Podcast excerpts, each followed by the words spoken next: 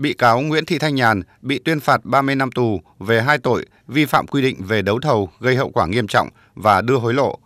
Cựu Bí thư tỉnh ủy Đồng Nai Trần Đình Thành 11 năm tù và cựu Chủ tịch Ủy ban dân tỉnh Đồng Nai Đinh Quốc Thái 9 năm tù. Bị cáo Trần Mạnh Hà, Phó Tổng Giám đốc Công ty AIC 25 năm tù. Bị cáo Phan Huy Anh Vũ, cựu Giám đốc Sở Y tế tỉnh Đồng Nai 19 năm tù. Bị cáo Bồ Ngọc Thu, cựu Giám đốc Sở Kế hoạch và Đầu tư tỉnh Đồng Nai 3 năm 6 tháng tù.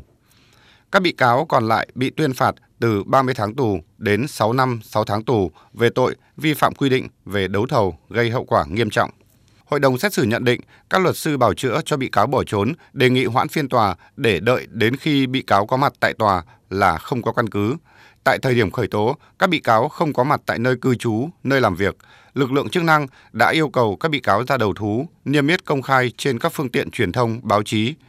Tuy nhiên, các bị cáo đã không ra trình diện, chỉ có bị cáo Nguyễn Đăng Thuyết, Tổng Giám đốc Công ty Thành An Hà Nội có bản tường trình từ Mỹ và xin chịu án theo phán quyết của tòa.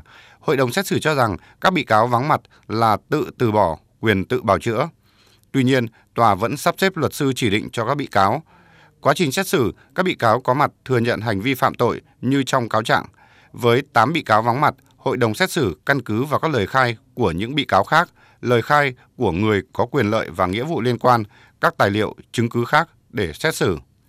Dự án xây dựng Bệnh viện Đa khoa tỉnh Đồng Nai hoàn thành năm 2018, công ty AIC do Nguyễn Thị Thanh Nhàn chỉ đạo tham gia đấu thầu và trúng 16 gói thầu.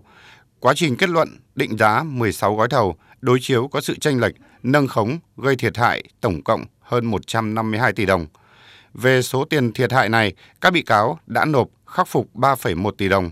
Hội đồng xét xử xác định còn khoảng 149 tỷ đồng là số tiền các bị cáo và công ty AIC phải liên đới bồi thường.